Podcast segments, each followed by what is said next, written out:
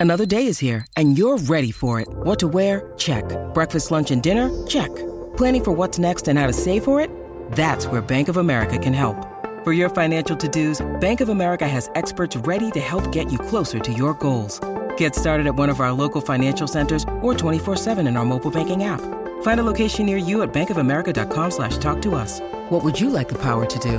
Mobile banking requires downloading the app and is only available for select devices. Message and data rates may apply. Bank of America and a member FDIC. Head, head! At ease. I want to tell y'all something. This is a great day to be an American. It's an even greater day to be a Chiefs fan. I'm gonna tell y'all something. I don't know what feels better.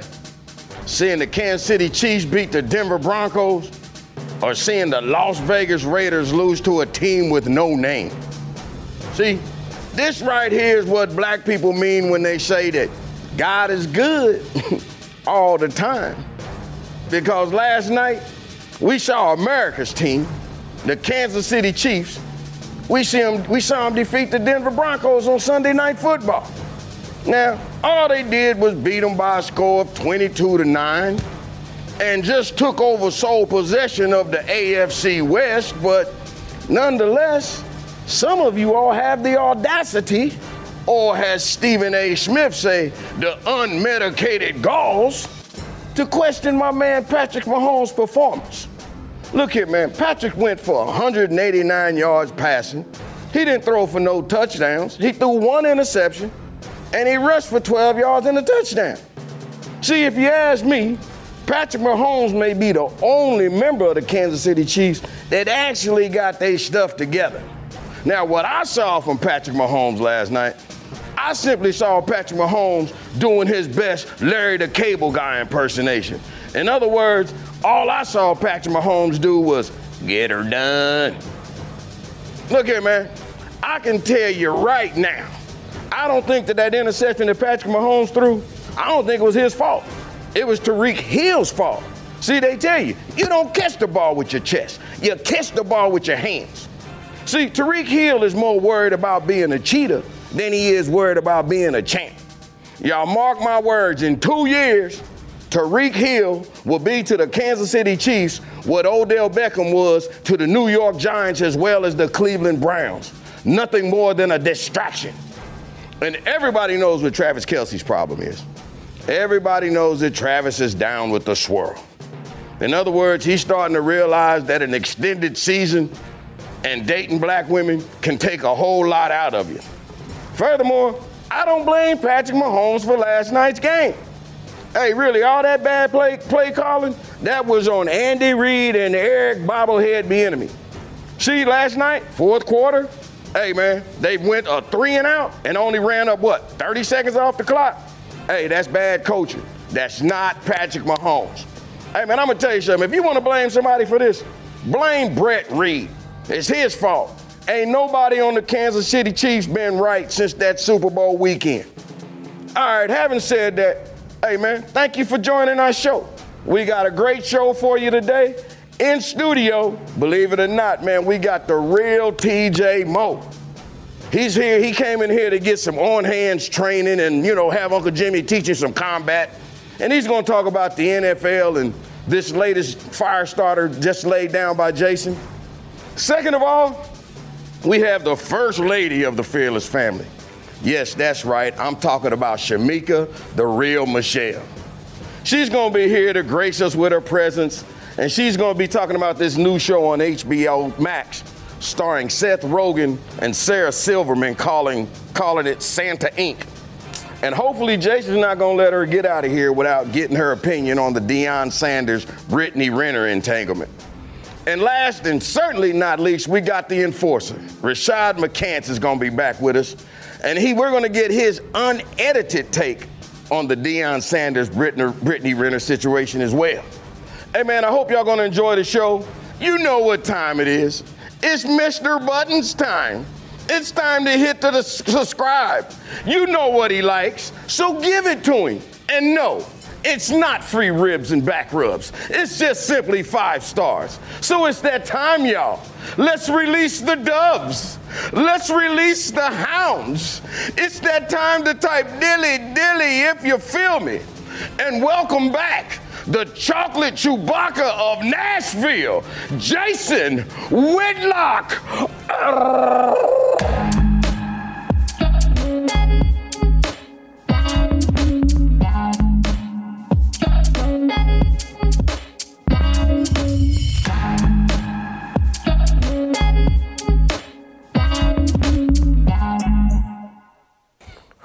All right, thank you, Uncle Jimmy. And uh, I will get to Patrick Mahomes and uh, probably debunk a little bit of this stuff Uncle Jimmy's saying. I do think there's a little bit of reason to be uh, concerned with Patrick Mahomes, but I'm going to start by talking about a different quarterback before I get to Patrick Mahomes. And TJ Moe, TJ Moe is actually here in studio with me. I'm going to start this fire about Lamar Jackson and the Baltimore Ravens and and TJ Jackson's TJ Moe is going to help me fan those flames on Lamar Jackson. But stick around. We're also going to talk about Patrick Mahomes. But uh, let's get it's Monday. Let's get the show rolling. Let's get the fire started. Uh, I'll start by telling you that last week, dear friend of mine texted me about the consistent criticism her coworkers were directing at her. The criticism, she says, is tinged with sexism and jealousy. My friend is in real estate. Her results are quantifiable and impressive. Her success isn't subjective or debatable. So I advised her that criticism is the background music of success. It's one of my favorite sayings.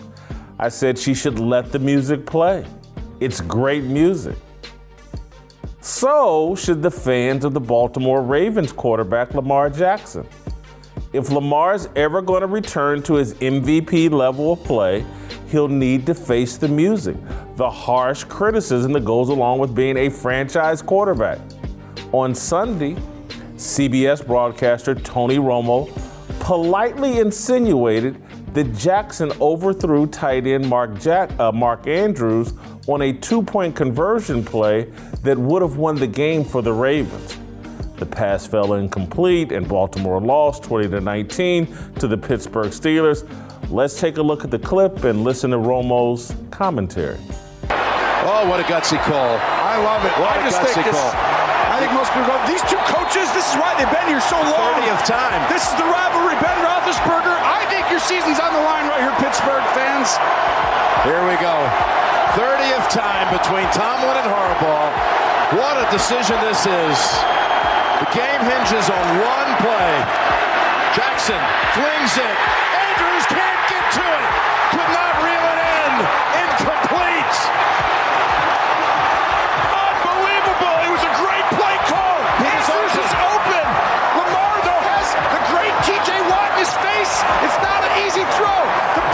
Just has to be flicked with a little bit of height.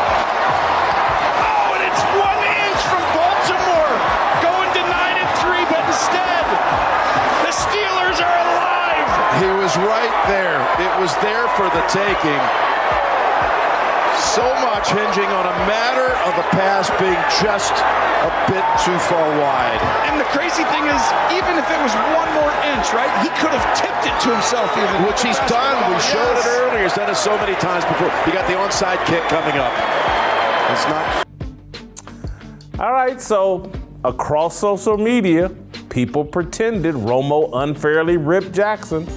Jackson's defenders pointed to the pressure TJ Watt applied on Jackson. They blamed Andrews for dropping a pass that hit his one outstretched hand. Look, it was a bad pass. It needed to be arched and dropped in over Andrews' shoulder as he faded toward the pylon and the goal line. Tony Romo played quarterback in the NFL for a long time. He knows exactly how that pass needed to be thrown. There was nothing unfair about the critique of Jackson. After a 5 1 start to the season and talk of Jackson winning his second MVP trophy, the Ravens have lost three of their last six games. Worse, in his last six starts, Jackson has thrown eight touchdowns and 10 interceptions. Even worse, in his last 11 starts this season, Jackson has thrown more touchdowns than interceptions in just five of the games. For the first time in his four year career, Jackson is raising serious questions about whether the Ravens should view him as their long term solution at quarterback. There's an idiom in sports that applies to Jackson. If you're not getting better, you're getting worse. This season, as a passer, Jackson isn't getting better. The timing of his decline couldn't be more problematic.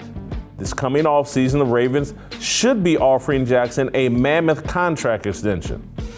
Two months ago, after Jackson threw for 442 yards and four touchdowns against the Colts, it was easy to envision Jackson getting a contract that exceeded Patrick Mahomes' $500 million deal with the Chiefs. What is Jackson worth today? How good will he be two years from now? The best thing for Jackson at this moment is criticism. It fueled his shocking rise from late first round draft pick to the most valuable player. Criticism and skepticism are raw vegetables for competitors.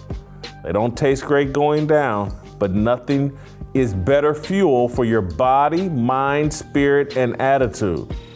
Michael Jordan invented critics. Tom Brady hunts for critics and skeptics on a daily basis. Muhammad Ali's critics drove him to become the greatest. Social media, social justice warriors, the pundits at ESPN and Fox Sports spend their days trying to protect black athletes from criticism.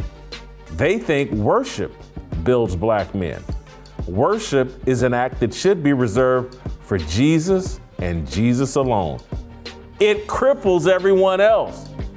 Men can't handle worship. Why do you think so many celebrities lack self awareness and surrender to drugs, alcohol, illicit sex, and mental instability?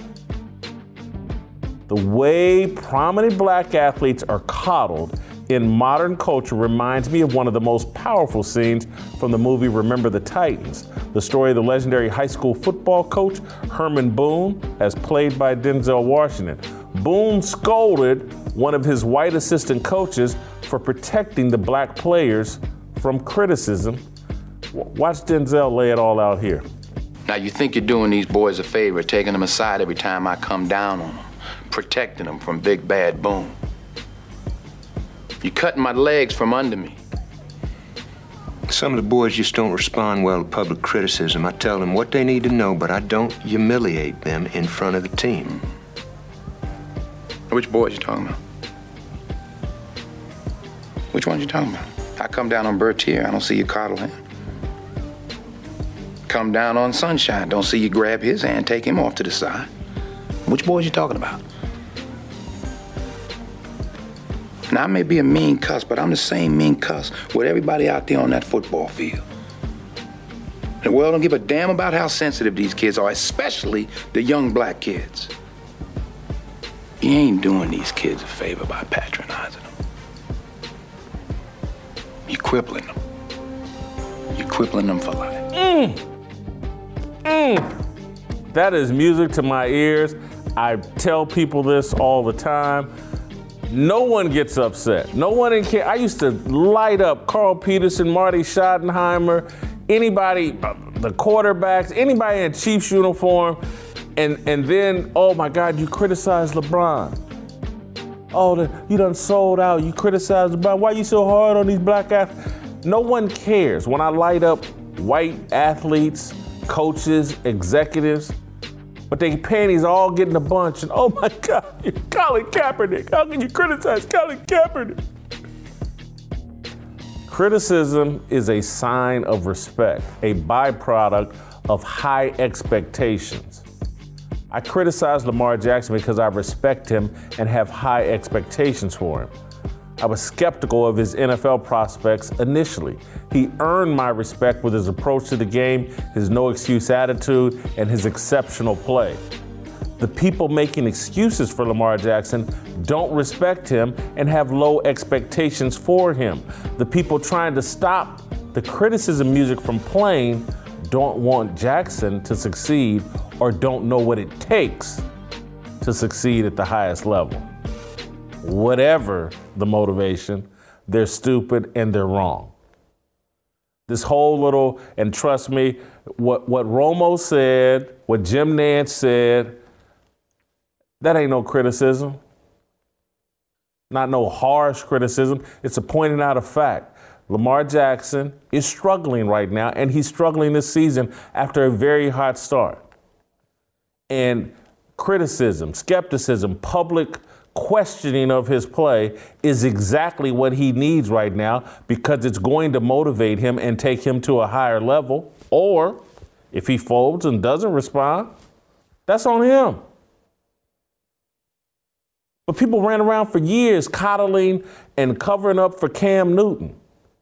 And Cam Newton is still in delusion. That's why as soon as Cam got back on the field after the Patriots cut him and he missed half the NFL season, he gets back on the field, makes one play, and starts yelling and screaming, I'm back, I'm back. Nothing's changed because he's still in that delusional state that he's been left in because the media and the public and everybody coddles Cam. Because if there's any criticism of Cam, oh my God, you're racist. It's been that way from start to finish. White athletes get lit up on a daily basis for doing damn near anything. And you know what? That's what makes them great. You can say whatever you want about Tom Brady. You can question him for having a, a MAGA hat in his locker. you can say anything.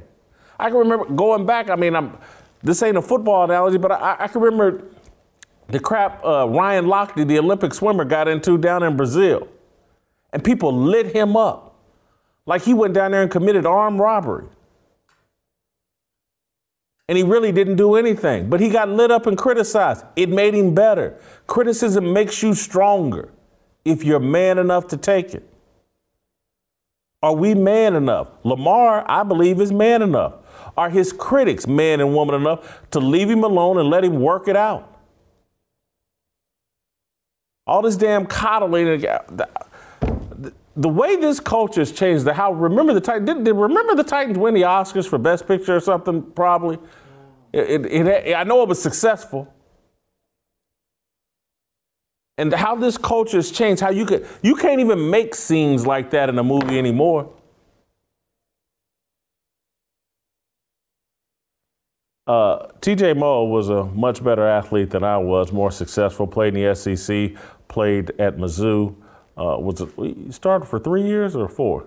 I uh, did not play at all my first year. I was a true freshman that, that had no business being on the field, and then uh, started for three years after yeah. that. TJ Moe, much more successful than I am. I was. Uh, am I right here that criticism is actually a vegetable? Oh, absolutely. If who who is the single athlete that we all for my lifetime at least. I was born in 1990, so this was already true. Just about when I was five years old, this was true. The single athlete you say, who is inarguably the greatest at their sport? It is Michael Jordan. We all just watched his documentary where he said, and I took that personally 10,000 times. He was so respected and so beloved that he didn't get any criticism and he knew that was his vegetable, so he made it up himself over and over. I think criticism creates opportunity and it reveals character over and over and over again. And when you strip that away from someone, then you are making the decision for them to not allow their growth. I mean, truly, there's nothing worse you can do to someone than to lie to their face, because this is essentially what it is. You are telling Lamar, don't worry, buddy. This is not your fault. You don't have anything to worry about. We will take care of you. Well, one, that what that does, that creates resentment in the locker room because you're blaming someone. If you're not winning games and the guys uh, on offense are not producing, well, normally you'd look at the quarterback and say, he obviously missed that throw. Or we could talk about the seven sacks that he took that game. I mean, if we're, if we're going to blame him, uh, if, we're, if we're not going to blame him for anything, we're in big trouble here because we're giving him all sorts of credit for being a guy that runs for a 1,000 yards, but suddenly we can't avoid sacks. I mean, there's obvious criticism to be had here. But if we're unwilling to do any of it, there's a lot of teammates looking around wondering, do we get to blame Lamar? Can we have our own conversations in here? Because he sure seems like he's off limits. The seven sacks, there's an argument that he's holding the ball too long. You is that the argument you're selling? There's another argument: his offensive line is not playing as well.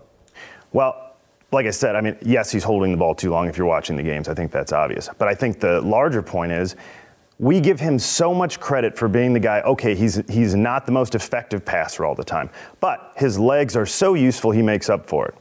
Well, why are we taking seven sacks then? Because you should be the guy that can escape and make positive yards, or at the very least, not lose a ton of yards over and over again. There are only two teams outside of the Ravens that have more sacks than Lamar Jackson himself. Remember, Lamar missed a game. They had six sacks that game that he missed. So obviously the offensive line's not good. But there are only two teams in the entire league that have more sacks than Lamar Jackson has taken himself. There's something there. There's some criticism to be had, but we're so unwilling to even allow him to address that. This is not a kid that needs help with criticism. He's a guy that, that wears around the t-shirt, nobody cares, work harder, okay? His attitude is bring it. This is a guy that didn't hire an agent. He's not he's not afraid of criticism. He doesn't need anybody to coddle him. As far as I can tell, if you go read the Rolling Stones article from from last week, I don't think he's vaccinated either. So he's a guy that as we go, he's doing things that brings criticism. Have you heard it? Because I haven't. No, I mean they're not no, Lamar Jackson is off limits. Social media has done that the, the pundit class at ESPN and Fox Sports has done that. If you criticize Lamar Jackson, either you're a sellout, me, or you're racist, you, or white people, or Tony Romo and Jim Nantz. And it, it's, I honestly say this. I'm rooting for Lamar Jackson, love his attitude, love what he represents, respect the fact that he's not vaccinated.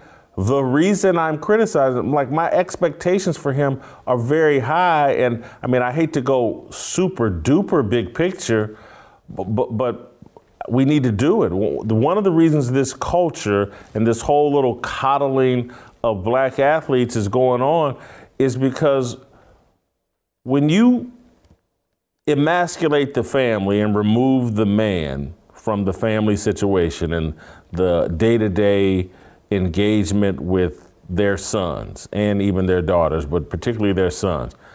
My dad, I would have to, I've not had a harsher critic than my dad. And it was because he loved me. Mm-hmm. And it's because he wanted the best for me.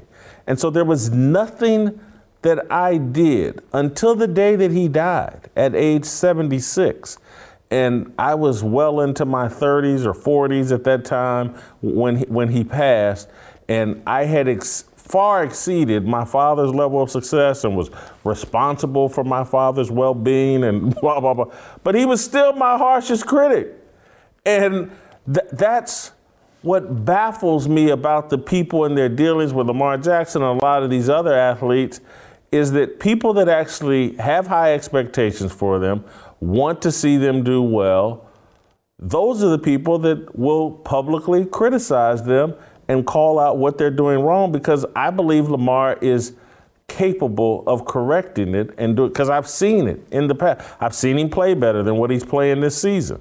Now, you, TJ, we've talked on. You've raised some questions to me last night when we were talking about this game and talking about Lamar's performance this year. Is is you think his throwing motion, his sidearm throwing motion, is a problem that may not be fixable. This is true. Uh, part of this is from personal experience. I played quarterback in high school, obviously at a substantially lower level than uh, Lamar Jackson. I wasn't even wanted as a college quarterback. But I can tell you, when you throw at three quarters arm, when you throw sidearm, you are begging for inconsistencies. The reason we talk about quarterback mechanics all the time, if you watch, I got to spend a year with the Patriots. Tom Brady would stand up in the weight room while the rest of us were working out, and he would stand there and practice his throwing motion over and over and over without a ball while the rest of us are sitting there doing bench press, and he would say, I'm not here to bench press 225 pounds, I'm here to be a good football player.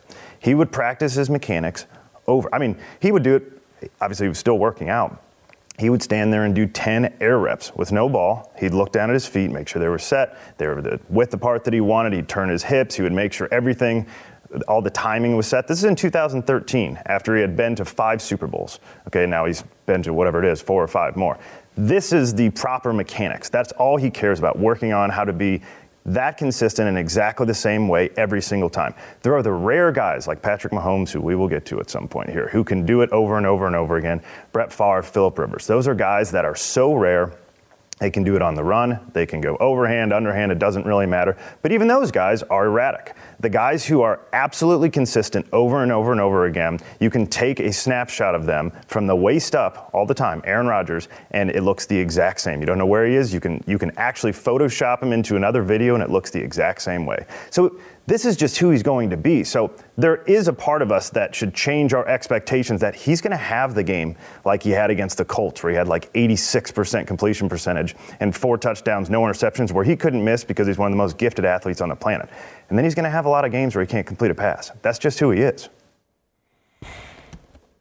So that raises the question if you're if you buy my narrative and the idiom that a lot of coaches preach if you're not getting better, you're getting worse. If he's not likely to get better as a passer, what would you do as if you were running the Baltimore Ravens? You get to this offseason after his fourth year in the NFL. This is when quarterbacks, generally speaking, come off their rookie contracts and get those big multi year huge contracts. This is when Patrick Mahomes, I believe, got his money. What do you do if you're the Baltimore Ravens? TJ Moe, not not whoever's running the Ravens, not John Harbaugh.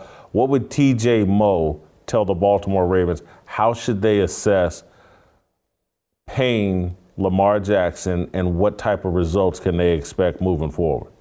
Well, so far as payment, it is interesting. You're actually dealing directly with him. There's no agent involved, and this is one of the rare guys. I don't know if there's another guy that we really know about in the NFL who does this. So you're going to see what he thinks he's worth, not what his agent. He's not listening to a guy who's trying to tell him what he's worth. You're going to get the honest Lamar Jackson. That I find really interesting because that's going to tell us a lot about where he thinks he is in his own progression.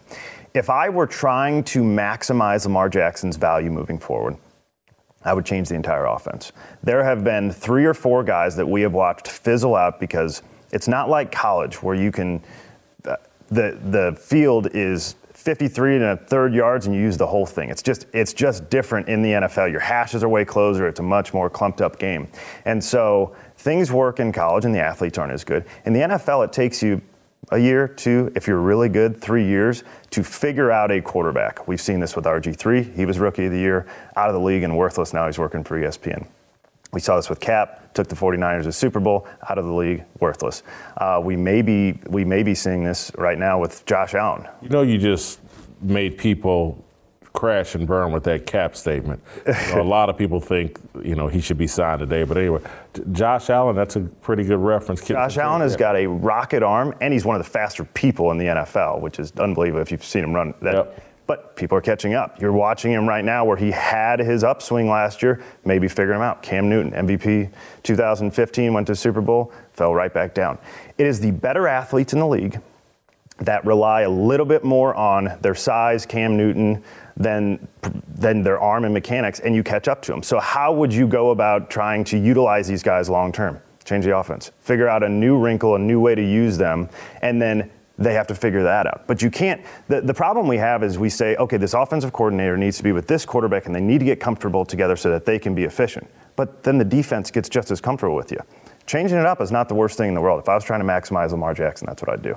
How do you change up? And you've dodged the question of what you would pay. I hear it's a nice dodge because you've suggested a solution. They need a new offense. I think that's difficult with there's only so many different things you can do, I, I think, in, in, the NFL. Uh, but I, before I ask for what wrinkle, no, let me ask that. What wrinkle to the offense could they do with, with Lamar Jackson? There's different levels of this. We've seen it. Um, uh, we saw Chip Kelly has his own version. We saw that where there's minimal running, but there are there's a ton of jet sweeps and you, there's a ton of misdirection and so you have to have the right athletes around it to do that it can't always be the straightforward power running stuff that the ravens have always been so you just figure out ways to get your slots more involved in the running game those guys are now running pitch path coming off you having one guy come across you fake the jet sweep, have the other guy, the running back now is running pitch path, and you actually make him a pseudo runner. The thing about Lamar Jackson is, is I think you need to treat him like, like a running back. So to answer your question about the pay, you do not pay him. It is the same as paying a, an old running back. How, how valuable are running backs in this league today? For years, we wouldn't pick them in the first round. Now they're coming back. Ezekiel Elliott went fourth. It happens occasionally, but you know that they're going to run their course, and then they're not long-term solutions. So if you're if if you view him through that prism of he is a very very valuable running back that you have an extra blocker for because you don't have to waste a quarterback who's just standing there to hand it to him. I wouldn't pay him. You don't pay Lamar Jackson and all hell breaks loose. You, you know, John, because one people, John Harbaugh, he got a contract extension off of Lamar Jackson. They've exploited and used it, and now they're discarding Lamar Jackson. And you know what's coming right behind that? That's racist. That's racist. How can you do that to Lamar Jackson? That's racist. Two highest paid guys in the league are both black, right? Patrick Mahomes and Russell Wilson. Yeah. So we can start there. Dak Prescott's in there too at number Prescott's three. in there. Yeah. But the, the thing is, is like we That's can, racist. That's right.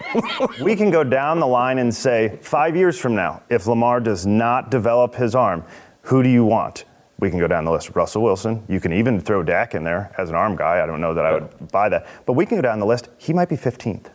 I mean, you actually look at if his arm doesn't develop and you know he's slowing down. Keep in mind, we talked about sacks a second ago. Eventually, that starts to take a toll. It's one thing if he's running the ball and he can dodge his way out of bounds or do what receivers do and sort of duck under. It's another thing when you're standing in the pocket getting crushed. So you're not going to protect him, and then you're telling him, don't worry about developing as a passer. We're just going to utilize you in the run game, or we're going to hope you get back to the MVP form and uh, form that you were in 2019 before people figured you out. If I'm evaluating Lamar Jackson, he is a running back to me, and you treat him as such. Uh, if I'm right, the Ravens are eight and four right now. And look at these last five games that they have. I think we got a graphic here. They got to play at Cleveland. Uh, they host Green Bay, at Cincinnati, and then they host the Rams and the Steelers. Uh, that, there's no gimmies left on that. Pittsburgh is the closest thing to a gimme, and Pittsburgh just beat them last night. Uh, we, we could be this this they're eight and four. They could easily you could look at that and say, "Woo, this got ten and seven written all over it." Could be nine and eight uh, written all over it. And if Lamar Jackson in a contract year goes ten and seven, nine and eight, I think we're going to hear people complain. That's racist. That's racist. They're not paying Lamar what he worth. They done kicked him to the curb. It's Cam. It's Cap. It's a different version of Colin Kaepernick. I'm not sure if I want. All right, I want to move on to uh, another one of my favorite quarterbacks, uh, Patrick Mahomes, who we saw Uncle Jimmy at the top of the show. He, he's a homer for Patrick Mahomes. Obviously, I'm a homer for Patrick Mahomes. He plays for the Kansas City Chiefs, but uh, Patrick Mahomes I'm shocked. Uh, 25 TDs, 12 interceptions, I think, right now for the season. And he's not the same guy. And, and I go all the way back. We were having this discussion early this morning. I, I go back. Something's up with the Chiefs offense ever since the Super Bowl weekend. And Andy Reid's son got in that car accident and that offense and that team hasn't been the same. I know they beat the Broncos last night, uh, 22 to nine, but Mahomes is not playing at a high level. You said something. You followed his career at Texas Tech closer than I did. Uh, you think we're seeing the Patrick Mahomes that was at Texas Tech? Yeah, I think there's two big things in play here. We'll start at Texas Tech. I followed him closely at Texas Tech. He was unbelievable. I mean, he was appointment television back then, but he played at Texas Tech, so I was the only guy watching him. The defenses were unbelievably bad. If you go through his, the years, 2014, the defense allowed 42 point, uh, 41.2 points a game. 2015, they allowed 43.6 points a game. In 2016, it was 43.5. That was bottom four in the country every single year. So he had to go out and outscore the worst defense in the country every time that he played at Texas Tech, and he knew that going into the game. Well, he had a really good offensive coach in Cliff Kingsbury, and he was basically given the green light to go take any risk he wanted to. So he did. If you watch him, I mean, his stats were pretty unbelievable. I think his his uh, final year there, he's a junior. I think he threw 10 interceptions and 40 something touchdowns. So a four to one obviously is is magnificent. But if you go watch the film, there was a lot of of risky throws that college DBs couldn't take advantage of. And it happened a ton. The Big 12, certainly when he played, not necessarily known for their defense. And so he was tossing things up and making things happen because he had to outscore the worst defenses literally in the country. The other thing that, that I think is going on, well, to extend that to the Chiefs, the Chiefs at the beginning of this year, their defense has been unbelievably good the last five years, uh, the last five games. The first five games, they allowed 32.6 points per game. They were unbelievably bad. He went right back to college Patrick Mahomes, saying 32 points per game in the NFL is equivalent to 40 something points in college. So he's saying, I have to outscore them. Now they've turned the corner now. They're only allow, uh, averaging allowing 11 points per game in the last five. So they've been really good, but Patrick Mahomes hasn't turned that off. The other thing I think's in play is your is your Coach Reid thing. I think he's not been the same. I actually think Patrick Mahomes, he's outside of his optimal performance zone. You know, he's got his obviously he needs to take a certain level of risk to be himself, but if he takes too much, this is who he turns into. I think when Britt Reid got in the car accident, Patrick Mahomes was the only guy pulling his weight in that Super Bowl. If you watch some of those plays, I mean, the, he's got his iconic play that would, had they turned it around, been, an, uh, been on a poster forever, upside down, throwing a pass that hit his receiver in the face in the end zone and got dropped. He was very good. I think Andy Reid, and we could turn this into a discussion about Eric Bieniemy too. I think Reid's the offensive genius who has not been the same. So now you have a guy who's not scheming up ways to get your receivers running wide open down the field, and you have a defense that you think is not performing well. Well, suddenly Patrick Mahomes thinks he has to do absolutely everything, and it's not working out well.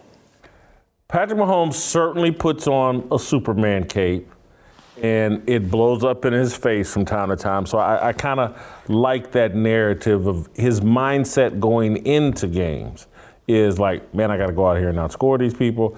And he also may be like, and my head coach is suffering right now with things going on in his personal life. Maybe can't spend as much energy and focus on the team as he because I'm just sorry if my son was in a battle for his life, I would be distracted as well.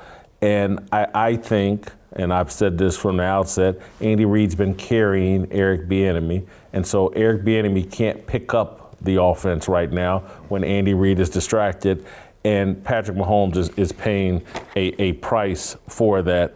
Uh, we got an interesting graphic that I'll get to, and then we'll move on. But uh, the last five home games for Patrick Mahomes. Uh, in in the previous 23 home games, Mahomes recorded one one home game where his passer rating was below 75. His last five home games, his passer rating has been below 75 in each one of those. From 2018 to 2020, Mahomes recorded two games, 46 starts, with a QB rating below 75. This season, he has recorded a QB rating below 75 in six of 12 starts. Something, and they, we didn't even talk about Patrick Mahomes is a new father. Mm-hmm uh, that's some extra stress and burden on him. Mm-hmm. And, you know, he got all that new money as well. Uh, but anyway, Patrick Mahomes, I got to probably agree with Uncle Jimmy a little bit. I'm not as concerned with him as I am concerned with the things around him, uh, from Bieniemy to Andy Reid's distraction to the whole Britt Reid thing hanging over the team. All right, stick around. Uh, Shamika Michelle is going to join us next. We're going to talk about uh, Good Santa on HBO Max. I watched some of the, I'm sorry, Good Santa. I'm thinking of Good Ranchers. Santa Inc. on HBO Max. Uh, but before we do any of that, I want to tell you about my good friends at Good Ranchers.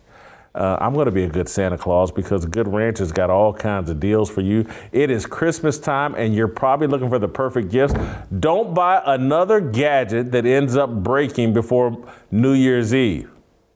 Instead, give them Good Ranchers, a box of 100% American meat that's steakhouse quality from parents to siblings, friends to coworkers, and everyone in between. They'll all love the delicious cuts Good Ranchers delivers straight to their door. Give a gift they'll remember for years to come. Get your Good Ranchers box or gift card today. Tis the season for open hearts and full stomachs.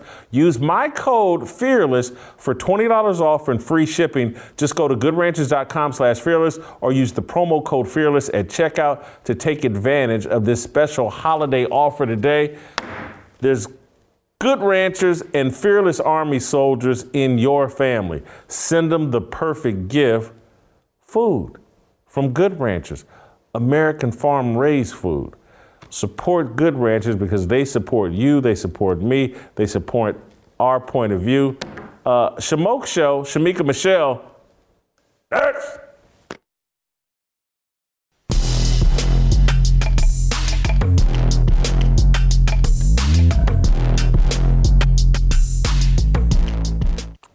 All right, welcome back. Uh, what a segue from talking about Lamar Jackson and uh, Patrick Mahomes to talking about Santa Inc.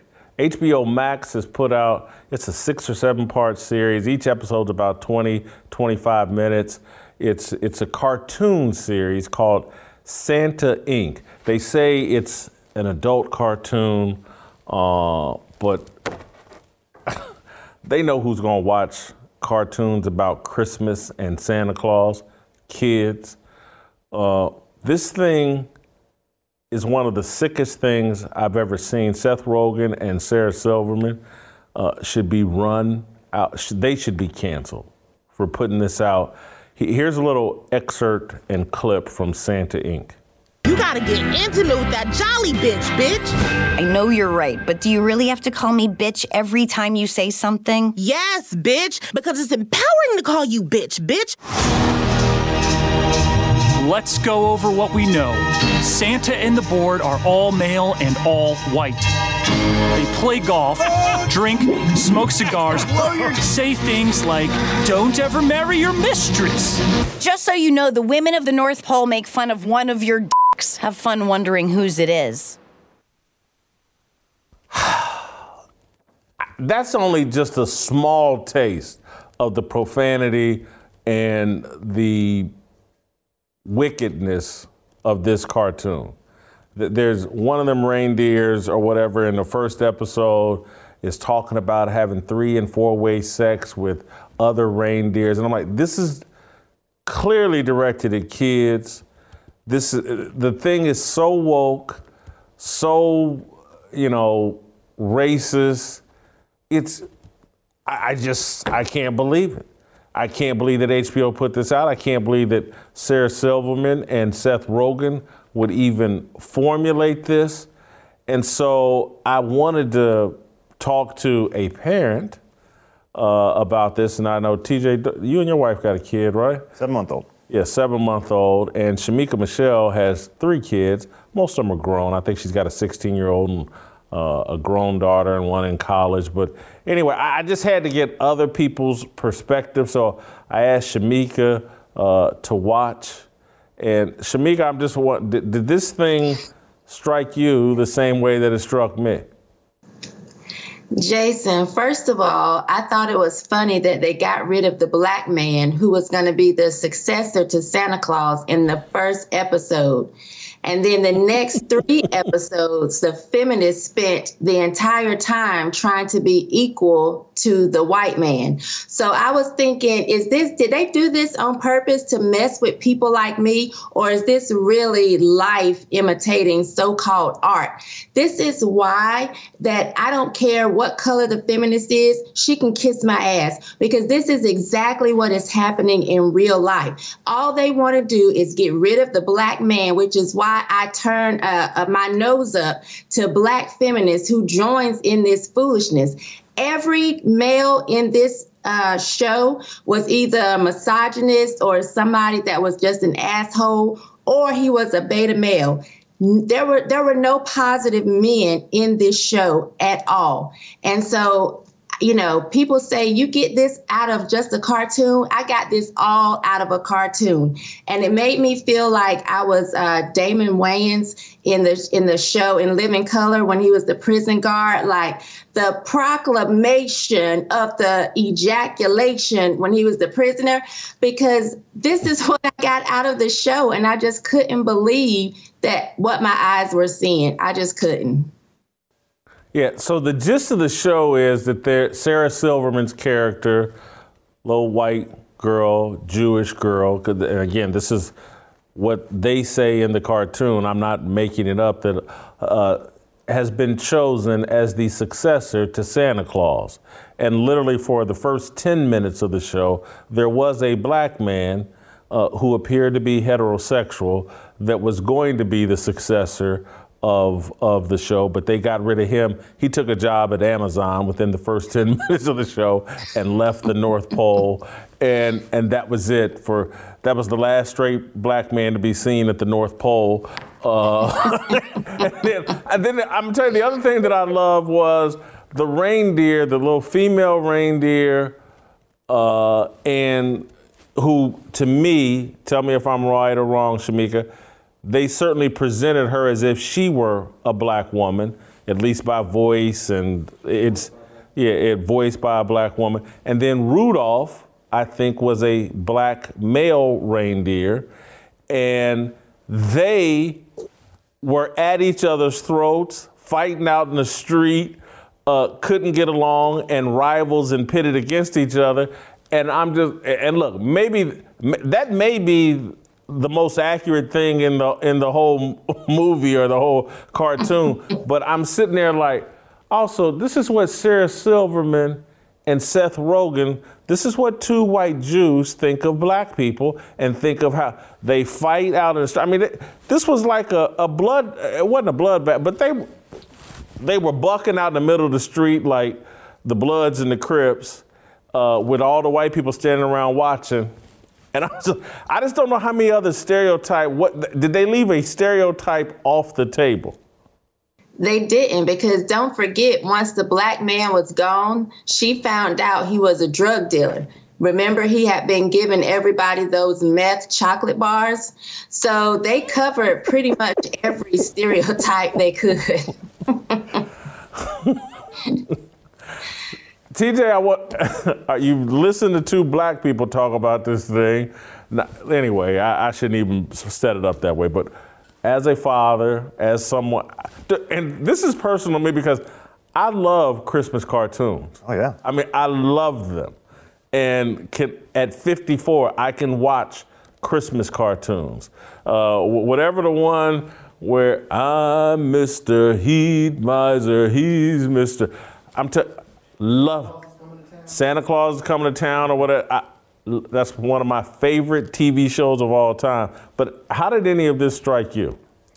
Uh, I have learned, I'm 31 years old now, so you, you learned, unfortunately, to view the world through politics, which is just the most unfortunate thing you could possibly have. Uh, but if you don't, it's a bit naive. You learn there's a lot of manipulation. There was, this was basically the Democratic platform on display. The patriarchy, don't have children, it's the worst thing ever, abortion joke, sexism, racism, you know, uh, old fat bald white guy over there, Santa, is the demon. He's out smoking cigars. That's the way they view the world, as you guys pointed out. And, um, and it's, if, I don't know if you noticed, the cartoon was actually created. It wasn't like a normal cartoon. It's not like South Park. They actually, the Rudolph cartoon that we, the one we actually like, yeah. it's created the same way. That's what it looks like.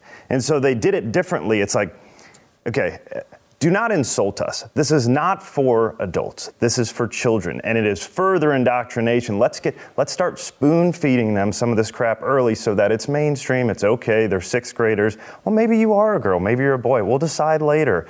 It is indoctrination, it is evil, and it should be called as such.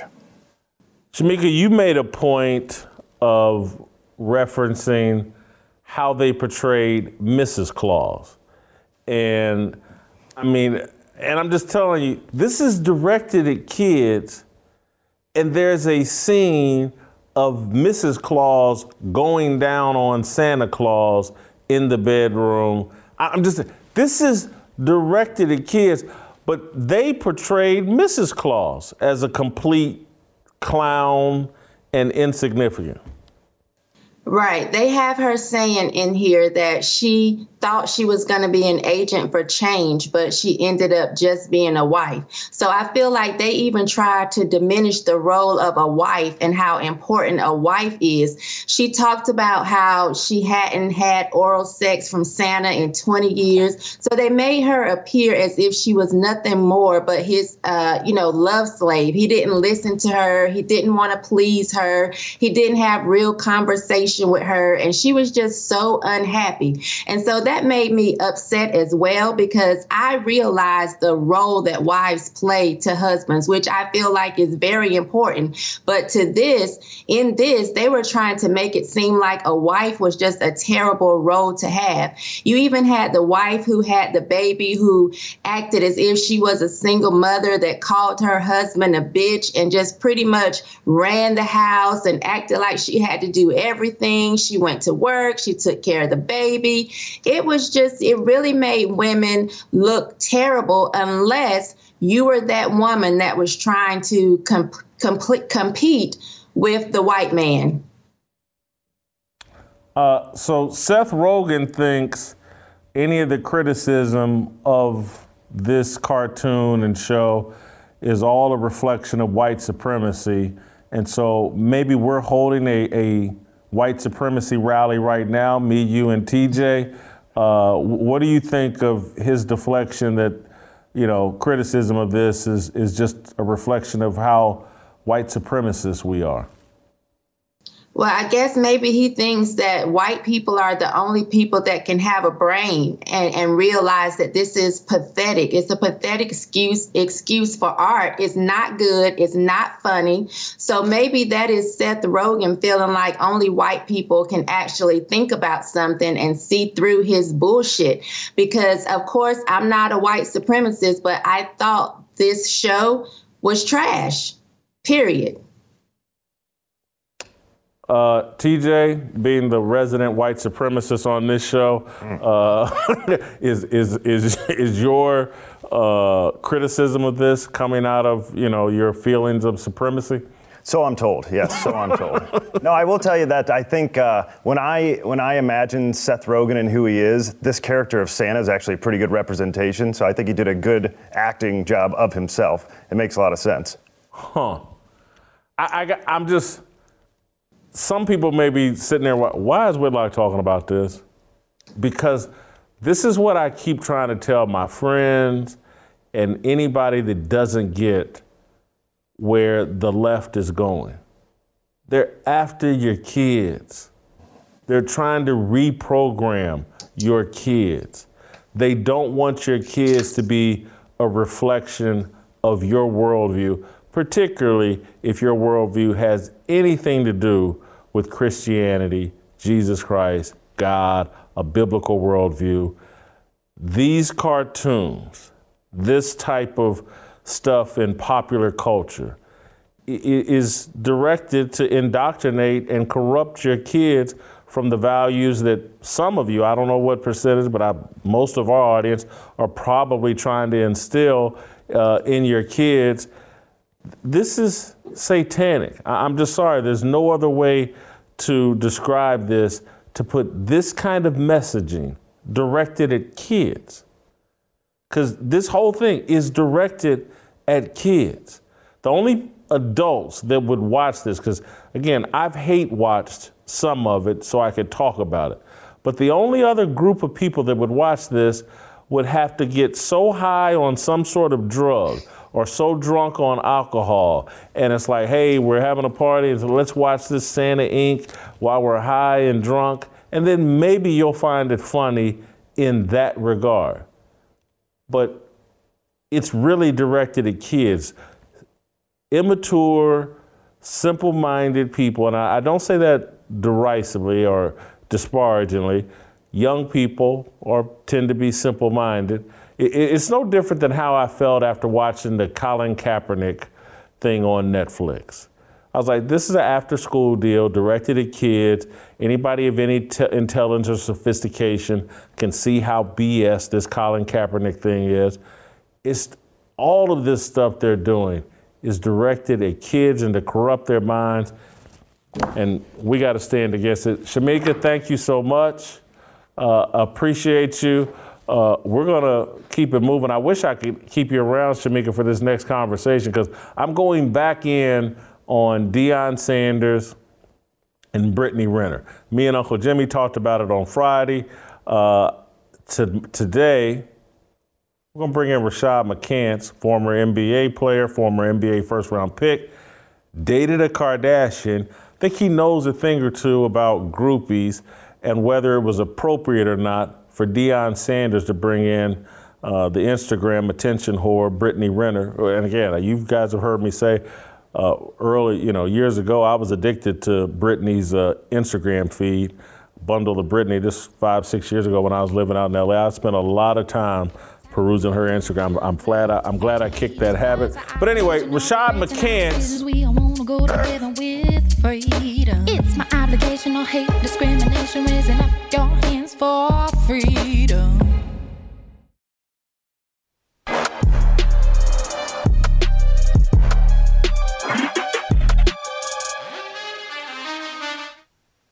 All right, welcome back. Uh, we're going to roll out to Las Vegas and bring in uh, Rashad McCants. Uh, I th- on Friday, we talked a little about a bit about Deion Sanders bringing in Instagram model Brittany Renner, who's kind of infamous. She ended up getting pregnant by PJ Washington, young kid in the NBA. Uh, she's you know been attached to a wide variety. She's like the uh, African American version of the Kardashians. She's bounced around from, uh, you know, celebrity athlete. From she at one point she was uh, Colin Kaepernick's side piece. I think early in his career in San Francisco, uh, and so now she's Instagram famous. You know, has millions of followers, and she's had this baby by PJ Washington and I think they briefly got married and then quickly went the other direction and ended their relationship. Uh, but, you know, she's the stereotypical, very famous groupie. Deion, as the head coach at Jackson State, for some reason, brought her in to speak to his uh, team. We played you a clip uh, from that visit uh, on Friday, but Here's another clip from her appearance uh, with the Jackson State football team. Oh my God!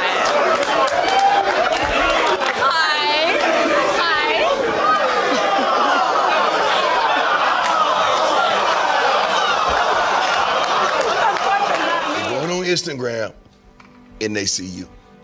And what happens? They try to get off in them DMs and kind of take us on the journey of how this is played out. I mean, honey, like I feel like my DMs, it's like a Nike store. There's nothing but checks. So it just, for me, I feel like.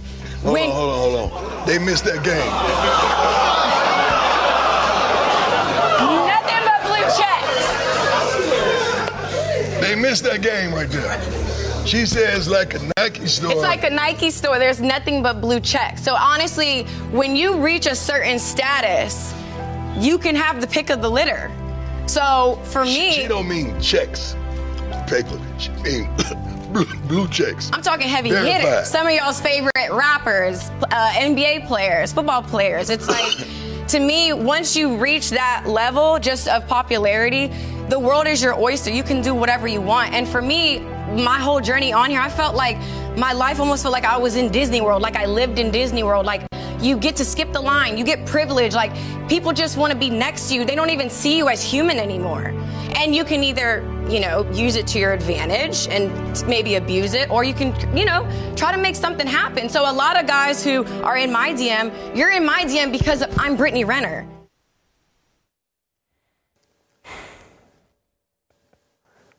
I, how is anything she said helpful, educational, uplifting, beneficial to those athletes in the room.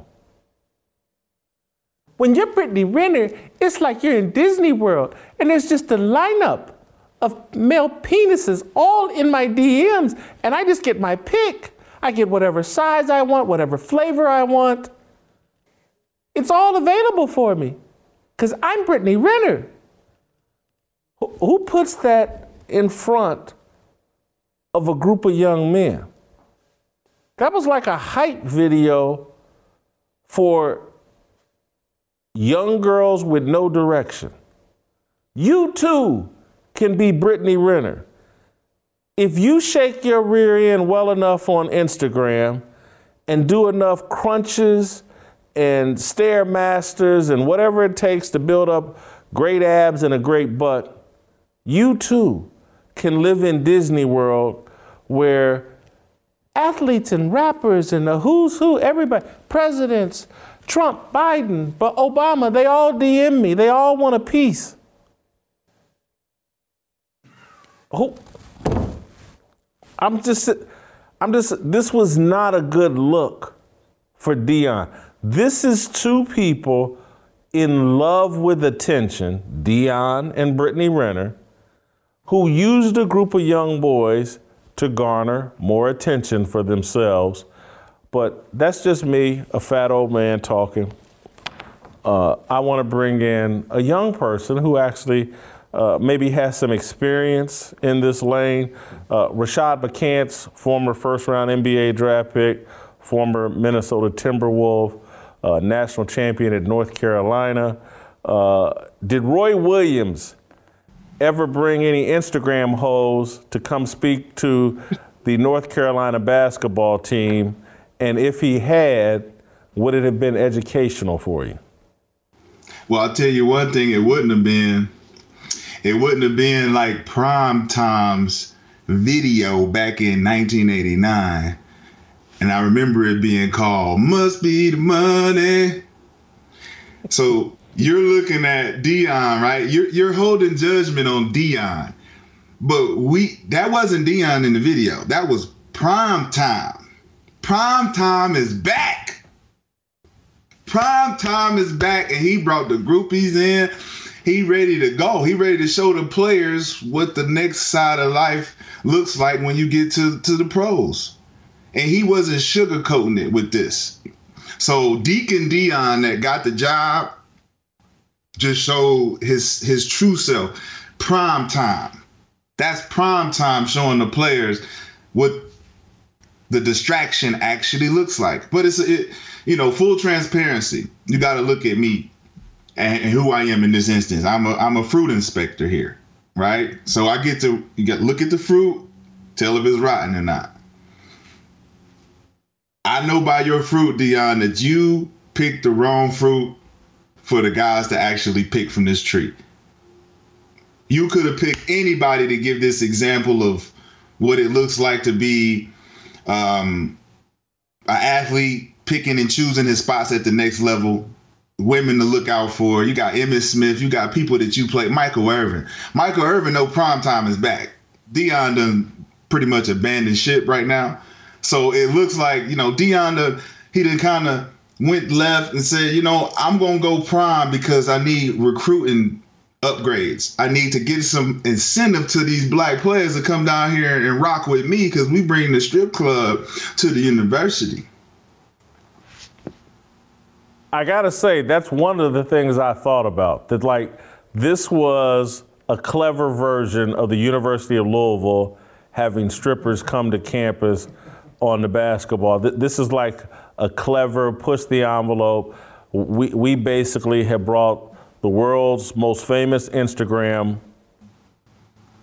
stripper or what because uh, uh, you know she she she covers her nipples up, but that's about it on Instagram. Everything else is exposed, and and I I, I just he could have brought PJ Washington in to talk to those players and let him break down the dangers of falling in love with somebody you meet over Instagram.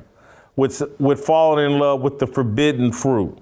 And and the other thing I, I don't like about this is there wasn't one football player from an HBCU drafted last year. And so hmm. I'm saying that to say Deion's locker room is not filled with NFL prospects. She wasn't talking to the Ohio State football team. She's talking to kids at an HBCU that just had a very nice season, but maybe one of those guys may get a sniff of coffee in the NFL, maybe one. And so they're never, this life that Deion is allegedly preparing them for, they're never going to have a blue check. So they're never going to be in her DMs or get any attention in her DMs. I just don't think he was trying to prepare those young boys. I said it on Friday and I'm going to say it again. That looks like, I don't know whether it's true, but what it looks like is Deion wants to tap Brittany Renner. He wants a bundle of that Brittany. okay, look, we have to understand one thing though. With she's already gone on record saying that athletes are dumb, and that women out there should use athletes for sex for a big check. Now she came on record to say that, and then Deion invited her in. The same person that called us dumb is gonna come in here and teach us how not to be dumb with women. So it's a it's a total smack in the face from that standpoint. And you got to look at Deion. He has a great track record for investing in the next generation. Prime Academy. You know, he's done a lot of things. He's a game changing performer. One of the greats. I look at him like I looked at Mike. But this move right here to bring in someone like Brittany and not bring in someone like your wife, Miss Tracy Edmonds, who is a lady, who is a woman, who presents herself to be something that you strive to go towards as a gentleman that's at an HBCU. And we're forming and creating new culture from the standpoint of Deion Sanders cultivating and creating a new environment for black athletes. You will put Brittany Renner up there as an example of who we go who we're going after, who we should go after. I mean, I would be insulted if I'm not the example and epitome of what a woman should be or a man should be if somebody's using the example and I'm next to you all the time. So it looks like to me, if you're looking at a recruiting advantage, is this what Nick Saban is doing to bring kids into Alabama? Is this what it looks like when you're actually using recruiting tools to bring in kids? Deion Sanders don't need that. You got too many resources, too many relationships with real testimony to bring in an IG model that everybody just want to. It looks bad. Uh, TJ, I want to ask you this. I don't know. And were you ever into Instagram? Not really. I mean, it was around, and I have one, but. Do you know the name Jen Selter? Never heard of her. She would have been popular probably in your college days. She's the original Instagram butt model. In terms of her booty is the first one to go platinum on Instagram. And so if they had brought in Jen Selter and, and I'm I'm showing you some pictures and these are these are kind of older. This isn't her from her heyday. Okay. Uh, these are kind of her more recent ones. But if they had brought Jen Selter in and she had put her number one asset on display as Brittany Renner did. They brought her into the University of Mizzou to speak to your team, I said on Friday, if it was me, and they brought her into Ball State, anything that came out of her mouth would sound like the teacher on Charlie the Brown. Wow, wow, wow, wow, wow, wow, wow, wow. I'd be so focused on her top assets that I couldn't hear anything she said, and nothing she said would register with me. And all, I would spend all my time debating, like, is my coach tapping that?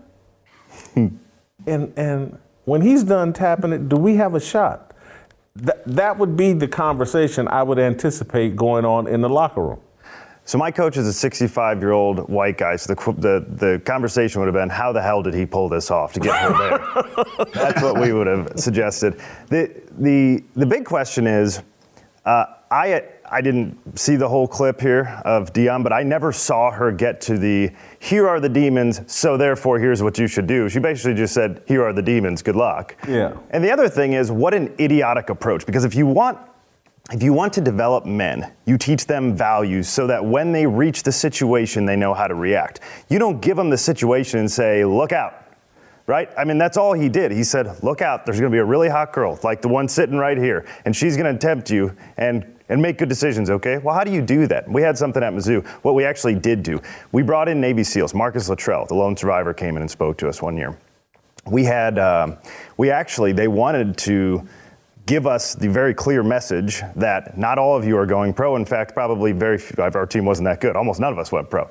You know, so that what they're saying was we have medical trainers here, and you need to know what they did to become men. So he's going to come up and talk today, and, and it's his presentation. Good luck. We did the same thing with our uh, equipment manager. We did the same thing, you know, down the line of like the men. And here are the values that you want to have if you want to have a successful life and family. And it's probably not going to be in the pro, so good luck. And so they helped instill those values. And and we had the talks, but it was never something bad's going to happen, so look out. It was always here are your values and apply them as you see fit.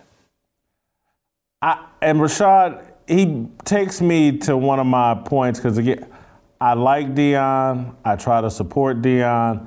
I, I don't pass judgment on Deion's walk. I, I've never dealt with the kind of fame and talent that Deion was blessed with, and I think that kind of fame and talent, there's a struggle to that. But but Deion professes a deep faith. And that's what I find most disconcerting. Deion and I are basically the same age, same year coming out of high school, I believe. And I just don't understand how he jives this with his faith. Putting, basically, he put the snake in the room and, and, and said, okay, guys, this, this is what the snake's gonna look like ask me after this is over and I'm gonna tell you what the snake tastes like. And mm-hmm. it tastes better than chicken, I can tell you that. And but be careful. I, I just don't why wouldn't he he's a follower, he's a Christian. Again, why isn't he putting people that reflect the values that he says he espouses? Why isn't he putting that in front of their face? And by putting Brittany Renner in front of their face, it creates the appearance that like, man, Deion talks this faith stuff, but his values are really more Instagram model.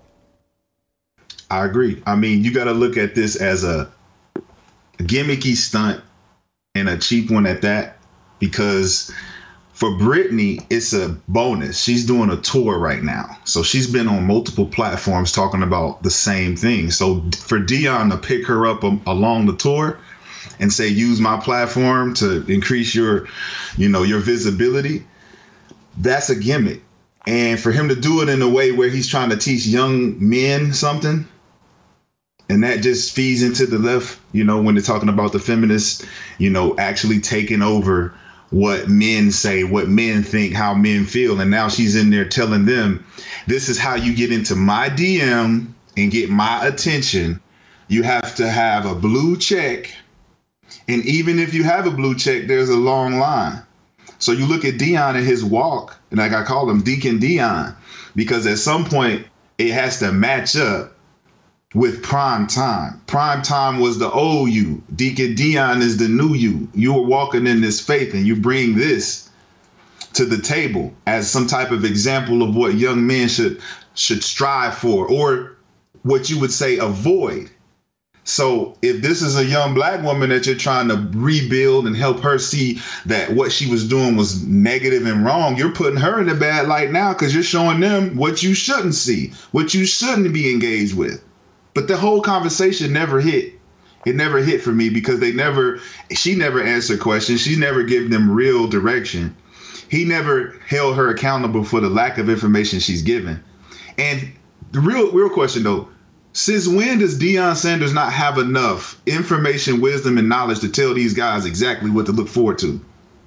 Mr. Show Me the Money, he can't be all the information these young boys need on top of him and Michael Irvin in Dallas.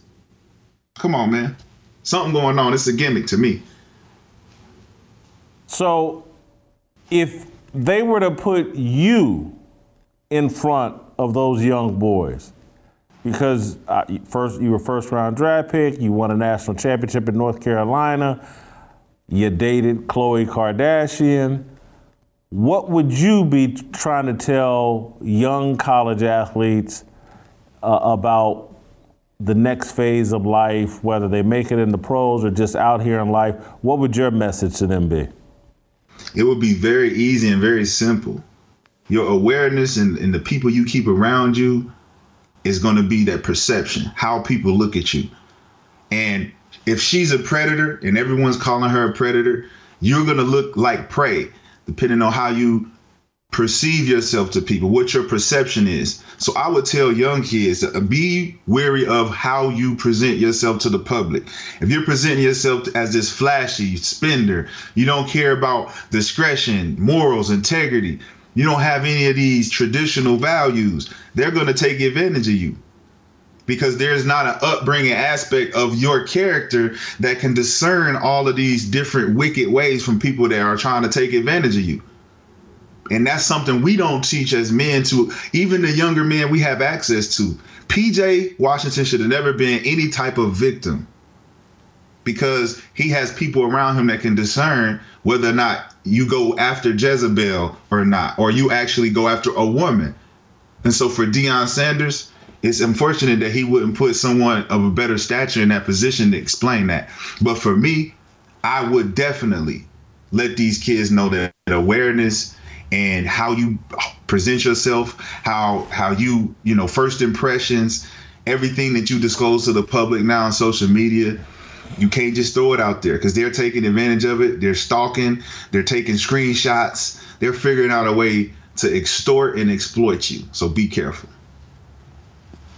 Uh, thank you, Rashad. Uh, great job. You know, TJ, one of the things uh, I, I talk about all the time is like people don't have private lives anymore. And and John Thompson, the, the legendary college basketball coach, uh, told people that people should have three lives uh, a private life, a personal life, and a public life. And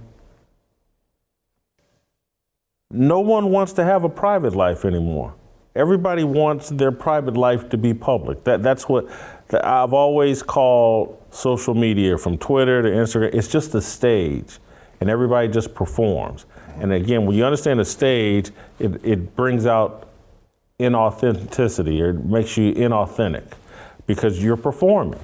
And, and, and so when you try to make your private life part of your performance, you just become inauthentic. And, and you end up presenting a side of yourself that just really needs to be private. And so to me, Deion, I don't think is married or whatever. If he wants to run around and engage with uh, Brittany Renner, keep it in your private life, man. It, it, doesn't need to be, but and I, I Deion is in full recruiting mode but he needs to be careful. Like what you go fishing with will determine what you catch. Mm. And so he's Brittany Renner and this whole thing is about recruiting and look how much fun we having and look Deion done brought an Instagram model. Man, don't that look fun at Jackson State? I'm not you may attract some guys, but I don't know if they're guys you can win with. I don't know if they're guys who you can count on in the clutch are to add to the character and the culture that you're trying to create. You're, you're going to attract clowns and people that are interested in clownish behavior. Mm-hmm. And, and I, I like Deion's real goal seems to be he wants one of these Power Five jobs.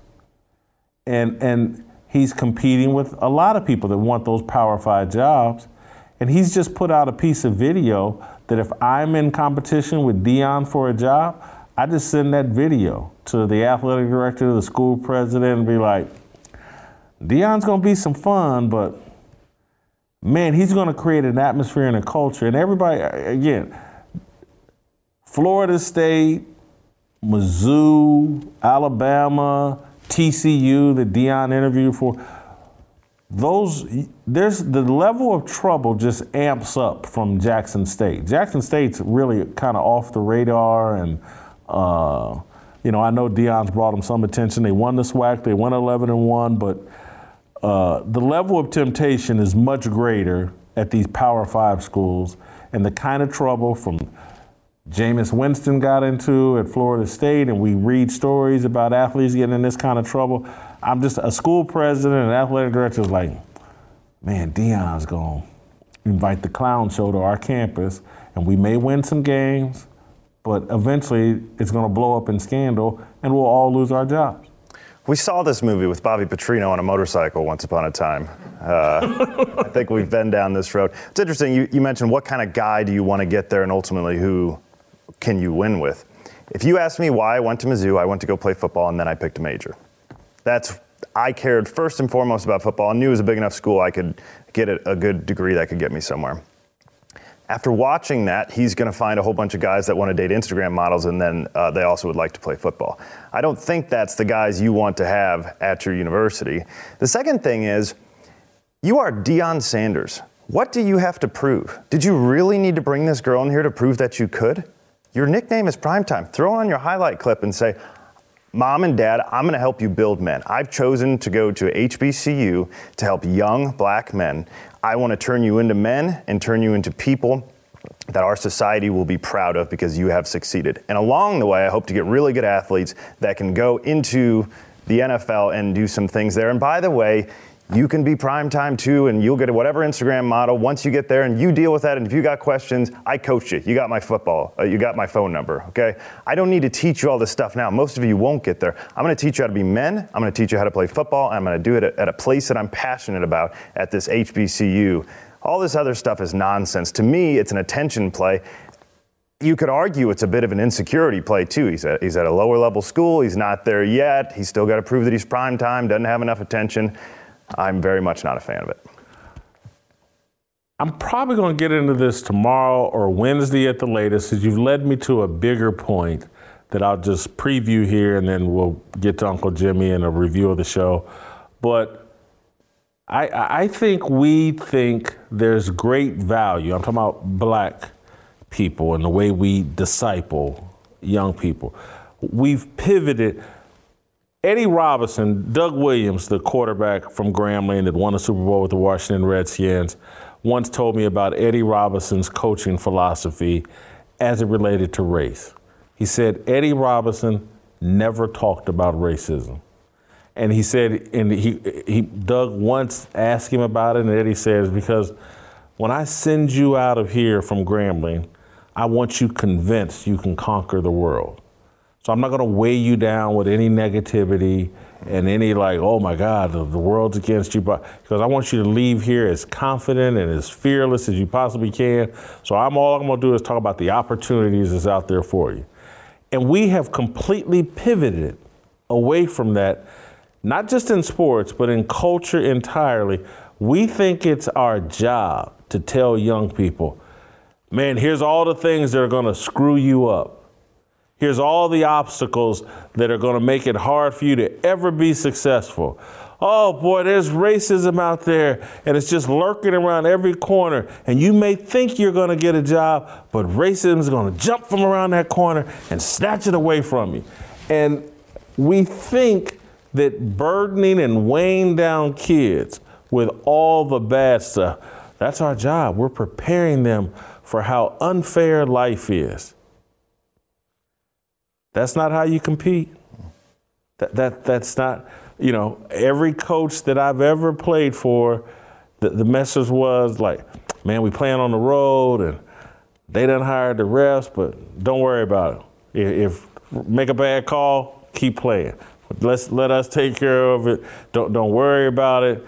Uh, that's how you win in life. There's going to be unfairness. There's going to be people throwing banana peels at your feet. Gotta learn how to, you know. Anyway, uh, go to youtube.com slash Jason Whitlock. Hit that subscribe, like button. Give me the five star review if you're listening on Apple. I love reading my reviews on Apple. You guys are doing a great job. Let's keep it rolling. Uncle Jimmy is going to come here and uh, tell us about how I did on today's show. I know I did a marvelous job. And we'll have an approval rating on Deion Primetime Sanders.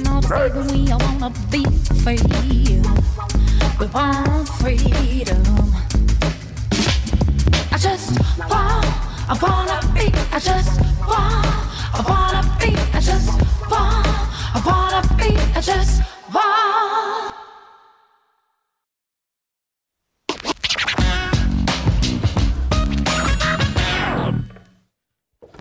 All right, welcome back. Time to wrap up the show. Uncle Jimmy's here uh, to tell me how great of a job I did today. It was an amazing performance by me.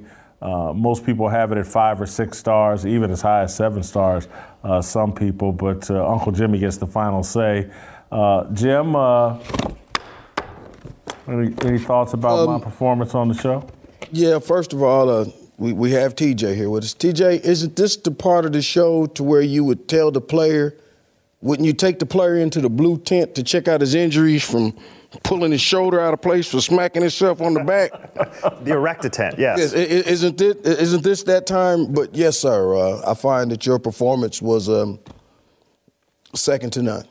Uh, second, I, I like that. Uh, how about TJ? His first in-person performance uh, as the drill thrill sergeant. Uh, Um, do you have any thoughts on TJ? TJ did good. He came out the door. He did good. Um, he, he actually looks better in person than he does on camera. I, would actually agree with that, Jim. You know, I I, I agree. I was he kind looks unshaven at home. He looks unkempt at home. well. I, I I- was surprised that you said you went out with him because I know that that would have meant that you was only going to get the leftovers. But uh, you know, he, he was doing good.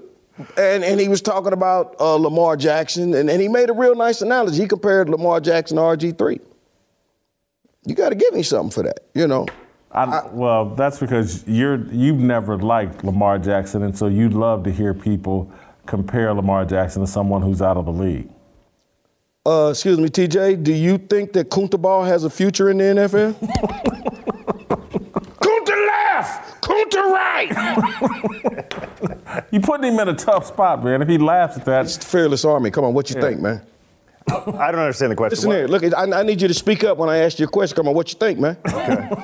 who is it? Who are we talking about? I just asked you a simple question. Oh, you don't know who Kunta is? Never heard of him. Kunta Kinte from the show Roots. He's calling Lamar Jackson Jason, a slave. Jason, Jason, I got this. TJ, stand up. Get your ass out of here. When you come back tomorrow, come back with more than good looks. Talking about who's Kunta. And, and- and you got you got to tighten that up. You almost called him the N word. Well, this man, that, I don't know where you got this. Who's Kunta? Uh, all right, uh, eh, what about keep on going, on the rest of the show? I mean, Let's I, that's kind of disrespect. That's a young pup of a soldier, man. You could break his spirit. Well, he needs this the fearless army, man. Now, what, what, did you say? What you say? Here, let me write this down. What did you say in the earlier show? Said, uh, uh, uh, uh, uh, you said first of all, you said uh, criticism makes you stronger if you're strong enough to take it. That's true. Well, you know. Also, real quick, and I didn't get to ask him because you said that. Uh, what, what was that? You said that. Uh, you, you said that that he was more successful than you Yeah, in Missouri. Yeah, yeah, at Mizzou, yeah. Okay, was you talking about in Dayton or in football? Football. Oh, okay. I just want to clear that up. All right. I just want to get. I was more infamous on Kansas's campus than Mizzou's campus. Yeah, that was a long time ago. That was the 90s. Well, yeah. and, and, and if I may, just keep on going with the show. Yeah. How in the hell did you get Mike Tyson on this show? You talking about uh, Rashad McCann? That's who that was. Yeah, that was Rashad McCann. Man, I man, the way he was sitting up there with that tight shirt on, the way he was talking and everything, man. The Kobe jersey. Yeah. Well, I think he was trying to tell you something. What? Well, you better watch your mouth talking about Kobe. You know? you see how I feel this jersey out? Let me, can I ask you this question for real? Yeah, please. Is ahead. Rashad done his time? I- No, not that I'm aware of. Because if, if I seen him in Kansas City and I was in my police car, I ain't, whoop! All right, come on, man. You see ID? Where the dope? Home with the guns. anyway, but I, lo- uh, I love him, man, for real. He, he kept it real. Because he, he called Deion exact. What he called? Deacon Deion. Deacon Deion versus primetime. I like that as well. And, and let me tell you what he said that you didn't pick up on. You heard, uh, because you said Deion ain't married. I don't know if he's still married. You know who he was married to? Yeah, the Tracy Edmonds though. You know who Tracy? You know who Tracy Edmonds is? No. That's Babyface wife. Oh, that's right. Now, when you take Babyface woman, when you take Babyface woman, What you need with Brittany Renner? I mean, but you know, this is prime time. This is how prime do it. You know what I'm saying? I got Brittany Renner coming in here. You know what I'm saying? Even my foot messed up, I still get Brittany in here. That dude need to be ashamed of himself, man. I, you got no. What What about Santa Inc. and Shamika Michelle? Nothing. Shamika, uh, we're gonna talk about Shamika. Honestly, I mean, her her, her Santa Inc. analogy and everything she said, it was it, it was phenomenal as always. You asked her about the stereotype. I, I was really afraid she was gonna say. I really was I was surprised that the black reindeer didn't date white reindeers. That's what I thought she was gonna say. But she didn't say that. Well, I think she only watched four or five episodes. That may be in later episodes, when, so she probably bit her tongue. She don't know what's coming next. And, and speaking of speaking of Shamika and her tongue, man, you got to you've been getting on me about my language, man. You got to get get Shamika on her language, man. You just letting Shamika come out and say whatever she want to. And I'm gonna say right now, here in front of everybody, you keep on letting Shamika talk like that, she gonna end up getting a good tongue lashing from me. rules is rules. That's between you and Shamika. Okay. Uh, can we get? Are, are you done? Yeah, I'm you done, man. I'm done. All right, so uh, let's get to Deion Sanders and our approval rating for, that. uh, for for prime time. Uh, job performance. Hey, they won the SWAC. He went 11 and one. Uh, they won the SWAC. I give him a 24 in job performance. Uh, you know, he lost one game. That's one short of perfect. He, he's doing a good job as the head coach at Jackson State, even though he missed like three or four games laid up in a hospital with that foot injury. Hey man, look here, I ain't played in over 20 years. And I can still pull a Brittany Renner. So don't tell me this ain't prime time. This is one of my best performances ever. I give him a 25. Uh, I think you've already dipped into the uh, Deion character. Uh, and so I'm giving him a 16 for character. I've marked him down for bringing Brittany Renner in. I think that was low character. So I've got him at a 16 in character. But you, Prime time is alive and kicking. You understand me? I mean, even in that commercial for the Aflac, you see I had three good looking women in there. I'm gonna get the gold jacket for bringing in these gold, these blue star hoes. You just watch. uh, 25 in character from you. Authenticity. Uh, I don't know what to think about, you know, De- Deacon Deion versus Primetime Deion. I've got him at an eight in authenticity. I give him a zero. Hey man, there's not a lot of athletes that when I grew up that I respected. One of the first calls I ever made to a sports talk show was to your guy, Don Fortune. Mm. And I called Don Fortune because at one time I think he was playing against Dallas and a fan threw a drink on Deion. And that time I think Deion was bragging that he had never had a drink and he never had alcohol in his body. And to me, just due to the fact that Deion was that dude, I was defending Deion like, how could you say that? I'm, I'm upset because a fan threw alcohol on him and now he's just throwing DNA all over his body. It don't matter. Zero in authenticity. He gets zero. I got you. Uh, it factor. Deion's pretty charismatic. Uh, I'm not Okay. going to give him a perfect score, uh, but I will give him a 23. You know, you know, he's lost a bunch of weight since he's been in the hospital, all the way down like 175 pounds. Jason, let me tell you something. I mean this from the bottom of my heart, man. When you get old and you keep chasing these young women around, take its toll on you, boy. Honestly, it'll do it to you. You know what I mean? Uh, it definitely will. And so uh, you give him a 25, I see. I give him a 25. It factor. You've got him at 75 in a grease fire. I've got him at 71 in a grease fire. A lot of, so we took different routes, but we pretty much got to the same place. You know, one thing I will say this about you and Deion, uh, you know, because Brittany said that you had to have a blue chip. We forget Deion got a blue chip. So, you know, she was letting it be known, Deion. blue check. Blue check, blue chip, blue check, blue chip, same thing. But my question is, so what about your blue chip? How, what, what happened with you and your blue chip with Brittany? Your blue check. Oh, I never went into her DMs. I just I just followed along. It just did, did just did just didn't have the kahunas, huh? No, no, I didn't. Uh, but way too young for me, even back in my idiot days. Well, you Just know what? follow from afar. You know that you, you, you know that's normally what the law says. You got to follow from 300 feet. I'm very paranoid. Anything I put in writing, I expect to someday see out in the public space. Jason, so my DMs are very, very PG-13. Listen, let me let me say, speak on behalf of everybody in this studio. We appreciate it because we need you to stay employed so we can stay employed. can we get some Tamara going here, man? Yeah, tomorrow's already going. Okay. You know. Hey, man, you did do a good job today. I'm proud of you. Thank you. I appreciate that. Good show. Uh, we'll see you tomorrow.